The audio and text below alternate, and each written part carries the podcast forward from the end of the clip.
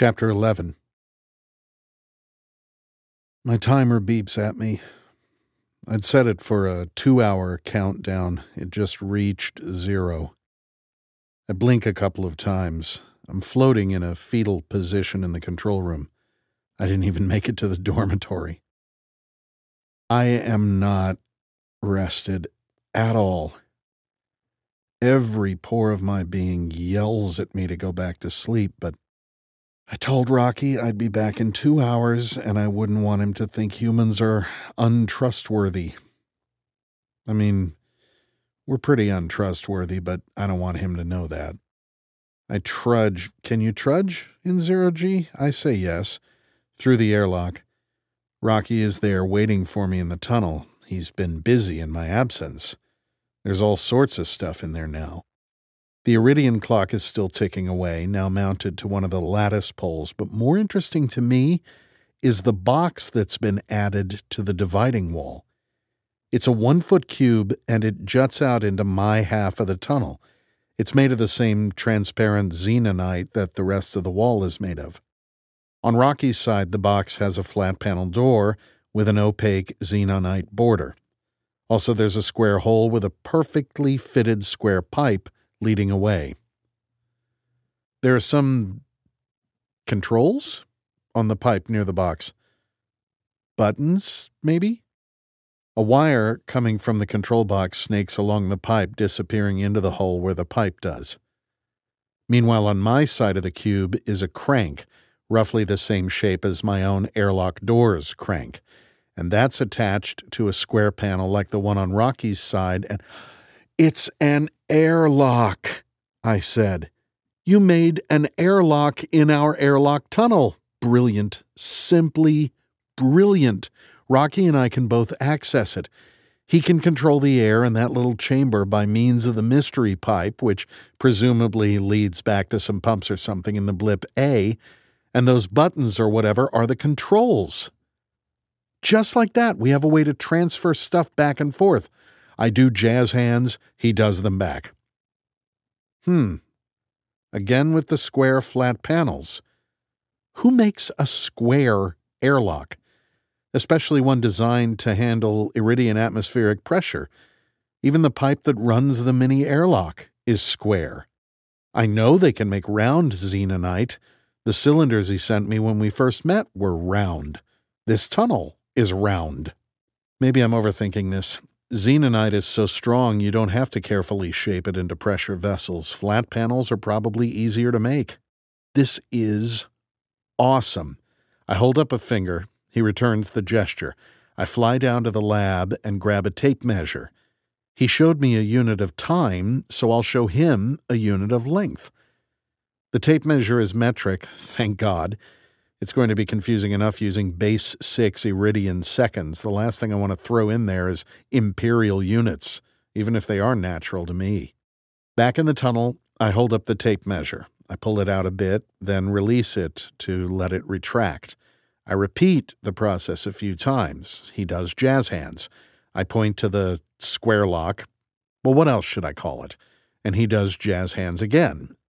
I hope that means there isn't 29 atmospheres of ammonia in there at the moment. I guess we'll see. I turn the crank and open my door. It swings outward toward me easily. Nothing explodes. In fact, I don't even smell ammonia. And it wasn't a vacuum in there either. I wouldn't have been able to pull the door open at all if it had been. Rocky set that up to be exactly my atmosphere. Considerate of him. I put the tape measure in the approximate center of the box and let it float there. I close the door and turn the crank. Rocky presses a button on the controls, and I hear a muffled thump followed by a steady hiss. A foggy gas rushes in from the pipe, ammonia, presumably. The tape measure bounces inside, pushed around like a leaf in the wind. Soon the hiss dulls to a trickle. And then I realize my mistake. The tape measure is one of those solid construction site kinds that are made of metal with tool grade rubber grip pads. Thing is, Eridians like it hot. How hot? I can't say for sure, but I now know it's hotter than the melting point of the rubber on the tape measure. The blob of liquid rubber undulates on the tape measure, sticking to the tool via surface tension. Rocky opens his door and carefully grabs my faulty present by the metal. At least that's still solid. I think it's made of aluminum. It's nice to know Eridian air isn't hot enough to melt that, too. As Rocky pulls the tape measure toward him, the rubber blob separates from it and floats off in his side of the tube. He pokes the rubber blob and it sticks to his claw. He shakes it off without much trouble. Obviously, the temperature doesn't bother him. I guess it's no different from a human shaking water off his hand. In my atmosphere, rubber that hot would burn. There'd be all these nasty, noxious gases coming off of it, too, but there's no oxygen on Rocky's side of the wall, so the rubber just kind of stays a liquid. It floats off to the tunnel wall and sticks there. I shrug at him. Maybe he'll know that means I'm sorry. He sort of shrugs back, but he does it with all five shoulders. Looks weird, and I don't know if he caught my meaning. He pulls the tape out a bit, then lets it snap back. He's clearly surprised, even though he must have known it was coming. He releases it entirely and lets it spin in front of him. He grabs it and does it again. Then again. And again. Yeah, it's fun, I say, but look at the markings. Those are centimeters centimeters. The next time he pulls the tape out, I point to the tape. Look. He just keeps pulling it out and back again. I don't see any indication that he cares about what's written there. Ugh. I hold up a finger. I go back to the lab and get another tape measure. It's a well stocked lab, and no space mission would be complete without redundancy. I come back to the tunnel. Rocky is still playing with the tape measure. Now he's really having a ball. He pulls the tape out as far as he can, which is about a meter, then releases both the tape and the tape measure at the same time. The resulting recoil and snapback makes the tape measure spin wildly in front of him. He says, I'm pretty sure that was a squeal of glee. Look, look, I say, Rocky, Rocky, yo! He finally stops playing with the unintentional toy. I pull some tape out on my tape measure, then point to the markings. Look, here. See these? He pulls his own out to approximately the same distance. I can see the markings on his are still there. They didn't get baked off in the blistering Eridian heat or anything. What is the problem? I point at the one centimeter line. Look, one centimeter. This line. Here. I tap the line repeatedly. He holds the tape out with two hands and taps it with a third. He matches my tempo, but he's nowhere near the one centimeter mark. Here, I tap the mark harder. Are you blind? I pause. Wait. Are you blind? Rocky taps the tape some more. I've always assumed he had eyes somewhere, and I didn't recognize them, but what if he doesn't have eyes at all? The airlock of the Blip A was dark and Rocky didn't have any problem with it, so I figured he saw in frequencies of light I can't see, but the tape measure has white tape with black markings on it. Any vision in any spectrum should be able to discern black on white. Black is the absence of light, and white is all frequencies equally reflected. Wait, this doesn't make sense. He knows what I'm doing. He mimics my gestures. If he doesn't have vision, how can he read my clock? How can he read his own clock? Hmm. His clock has thick numbers, like an eighth of an inch, and thinking back, he actually did have some trouble with my clock. He needed me to tape it to the divider wall. When it floated an inch away, he got upset. Just being close to the divider wasn't enough. The clock had to be touching it. Sound? I say. Do you see with sound? It would make sense. Humans use electromagnetic waves to understand our three dimensional environment, so why couldn't a different species use sound waves? Same principle, and we even have it on Earth. Bats and dolphins use echolocation to see with sound. Maybe Eridians have that ability, but on steroids. Unlike bats and dolphins, Eridians have passive sonar. They use ambient sound waves to resolve their environment instead of making a specific noise to track prey. Just a theory, but it fits the data. That's why his clock numbers are thick, because his sonar can't perceive things that are too thin. My clock was a challenge to him. He can't see the ink, but the hands are solid objects, so he knew about them. But the whole thing is encased in plastic. I slapped my forehead. That's why you needed the clock pressed against the wall. You needed the sound waves bouncing around in it to get to you more easily. And the tape measure I just handed you is useless. You can't see the ink at all. He plays with the tape measure some more. I hold up a finger. He's more focused on the tape measure toy, but he absently returns the gesture with one of his spare hands. I fly back into the ship, through the control room, and into the lab. I grab a screwdriver and head farther down to the dormitory. I detach a storage panel from the floor. Simple aluminum sheet stock, maybe one sixteenth of an inch thick, with the edges rounded so we don't cut ourselves. Strong, durable, and light. Perfect for space travel. I fly back to the tunnel. Rocky has wrapped one end of the tape around one of his tunnel's grab handles and tied it in a somewhat crude knot. He hangs on to the dispenser with one hand and uses the other four to climb backward along the bars. Hey, I say. I hold up my hand. Hey! He stops playing with the tape measure for a moment. I hold up two fingers. Rocky holds up two fingers. Yeah, okay, we're in mimic mode again. I hold up one finger, then switch to two, then back to one, and then finally three. Rocky repeats the sequence just as I hoped he would. Now I put the aluminum panel between my hand and Rocky. Behind the panel, I hold up two fingers, then one, then three, then five. Rocky holds up two fingers, then one, then all three. He brings in a second hand to hold up two more fingers for a total of five. Wow, I say. One sixteenth inch aluminum will stop pretty much all light. Some absurdly high frequencies can get through, but those frequencies would also pass right through me, so he wouldn't see my hands. But sound travels through metals just fine. That's proof. He's not using light to perceive what's going on, it has to be sound. To Rocky, that metal plate is like a glass window. Maybe it muddles the image a little, but not much. Heck, he probably knows what the Hail Mary's control room looks like. Why not?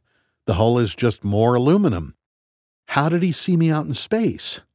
No air in space, so no sound. Wait, no. That's a dumb question. He's not a caveman wandering around in space. He's an advanced interstellar traveler. He has technology. He probably has cameras and radar and stuff that translate data into something he can understand. No different from my Petrovascope. I can't see IR light, but it can, and then it shows it to me on a monitor with light frequencies I can see. The Blip A control room probably has awesome looking braille like readouts. Well, I'm sure it's way more advanced than that. Wow. I stare at him. Humans spent thousands of years looking up at the stars and wondering what was out there.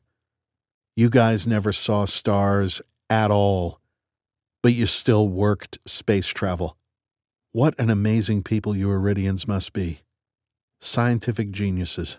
The knot in the tape comes loose, recoils wildly, and smacks Rocky's hand. He shakes the affected hand in pain for a moment, then continues messing with the tape measure. Yeah, you're definitely a scientist. All rise, said the bailiff. The United States District Court for the Western District of Washington is now in session, the Honorable Justice Meredith Spencer presiding. The entire courtroom stood as the judge took her seat. Be seated, the bailiff said. He handed the justice a folder. Your Honor, today's case is Intellectual Property Alliance versus Project Hail Mary. The judge nodded. Plaintiff, are you ready for trial? The plaintiff's table was crowded with well dressed men and women. The eldest of them, a man in his sixties, stood to answer. We are, Your Honor. Defense, are you ready for trial? Stratt sat alone at the defense table typing away on her tablet. The justice cleared her throat. Defense. Stratt finished typing and stood. I'm ready. Justice Spencer gestured to Stratt's table. Counselor, where is the rest of your team? Just me, she said. And I'm not a counselor, I'm the defendant. Miss Stratt, Spencer took off her glasses and glared. The defendant in this case is a rather famous intergovernmental consortium of scientists, led by me said Stratt. I move to dismiss. You can't make motions yet, Ms. Stratt, said Spencer. Just tell me if you're ready to proceed. I'm ready. All right. Plaintiff, you may begin your opening statement. The man stood. May it please the court and ladies and gentlemen of the jury, my name is Theodore Canton, counsel for the Intellectual Property Alliance in this action. During this trial, we will show that Project Hail Mary has overstepped its authority in the matter of digital data acquisition and licensing. They have in their possession a gigantic solid state drive array upon which they have copied literally every single piece of software that has ever been copyrighted, as well as every single book and literary work that has ever been available in any digital format. All of this was done without payment or licensing to the proper copyright holders or intellectual property owners. Furthermore, many of their technological designs violate patents held by. Your Honor, Stratt interrupted. Can I make motions now? Technically, said the justice.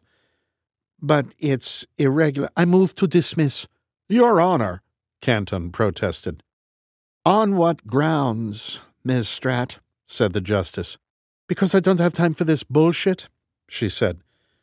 We are building a ship to literally save our species, and we have very little time to get it done. It will have three astronauts, just three, to do experiments we can't even conceive of now. We need them to be prepared for any possible line of study they deem necessary. So we are giving them everything the collected knowledge of humankind, along with all software. Some of it is stupid. They probably won't need Minesweeper for Windows 3.1, and they probably don't need an unabridged Sanskrit to English dictionary. But they're going to have them. Canton shook his head. Your Honor, my clients don't dispute the noble nature of the Hail Mary project. The complaint is in the illegal use of copyrighted material and patented mechanisms. Stratt shook her head.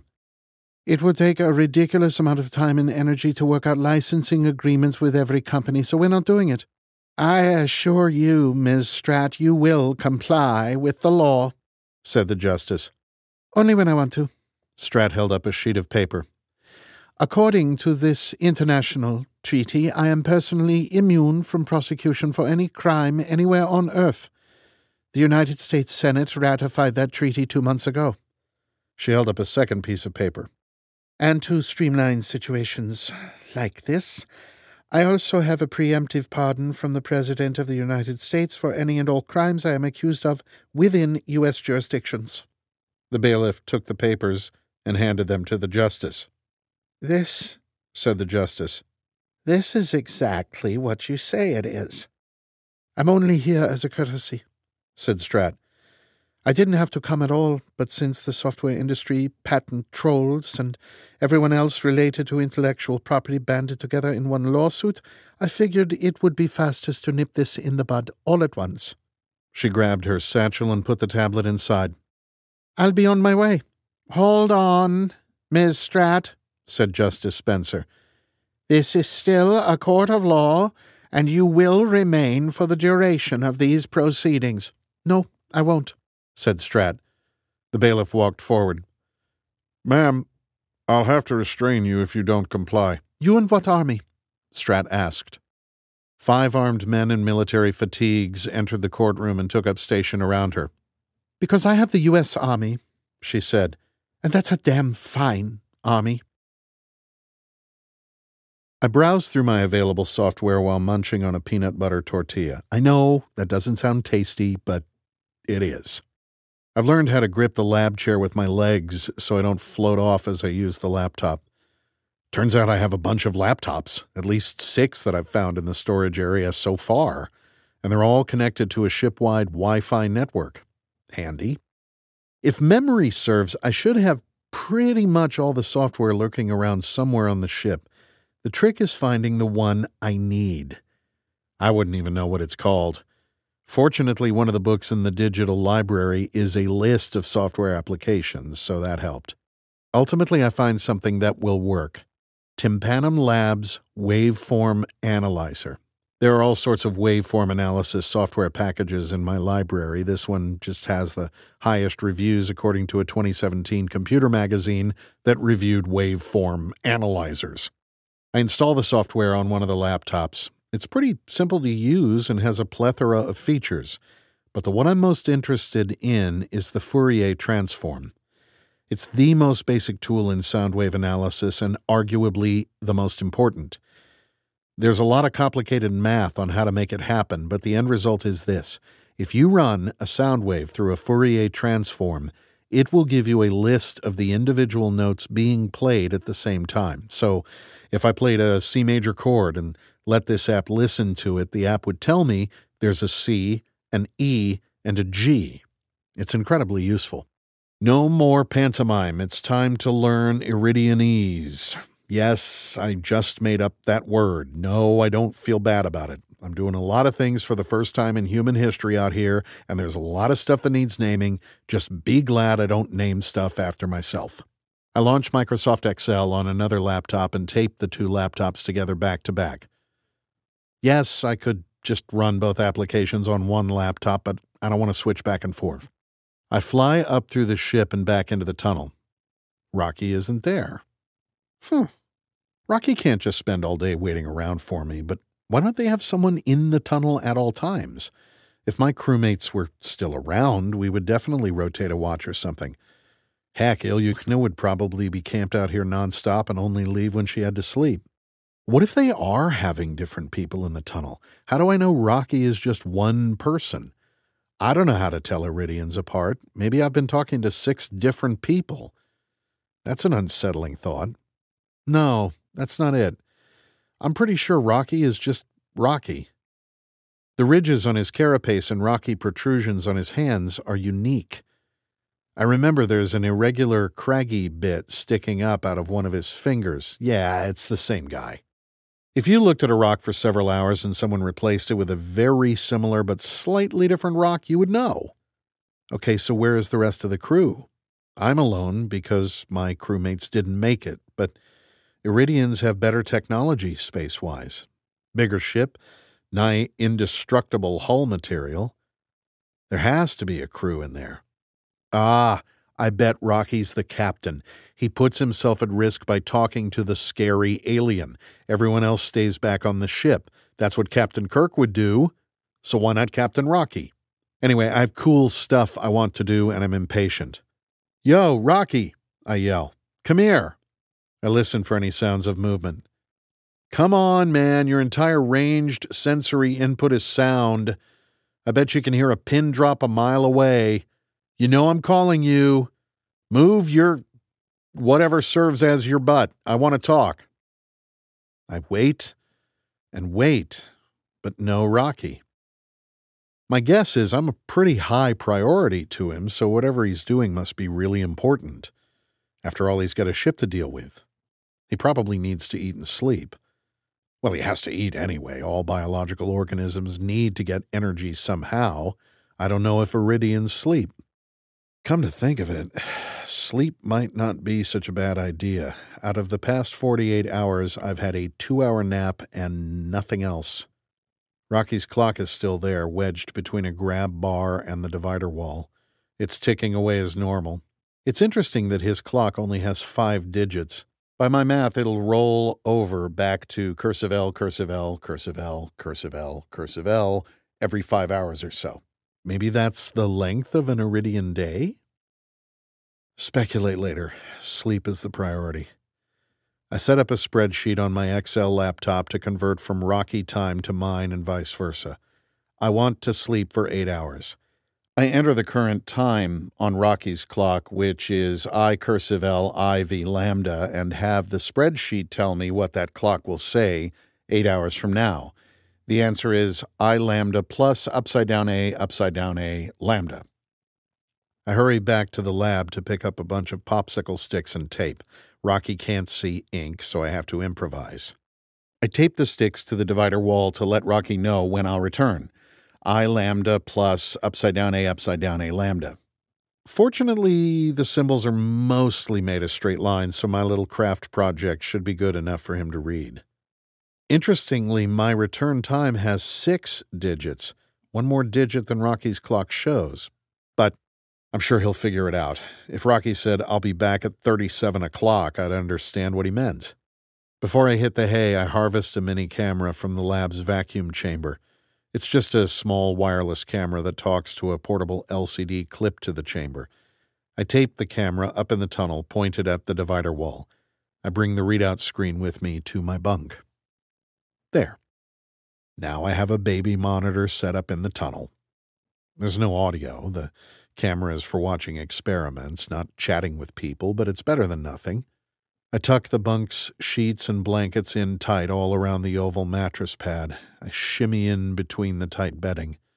This way I won't just float around while I sleep. My grand plans for communicating with Rocky will have to wait. I'm a little frustrated but not for long. I conk out almost immediately.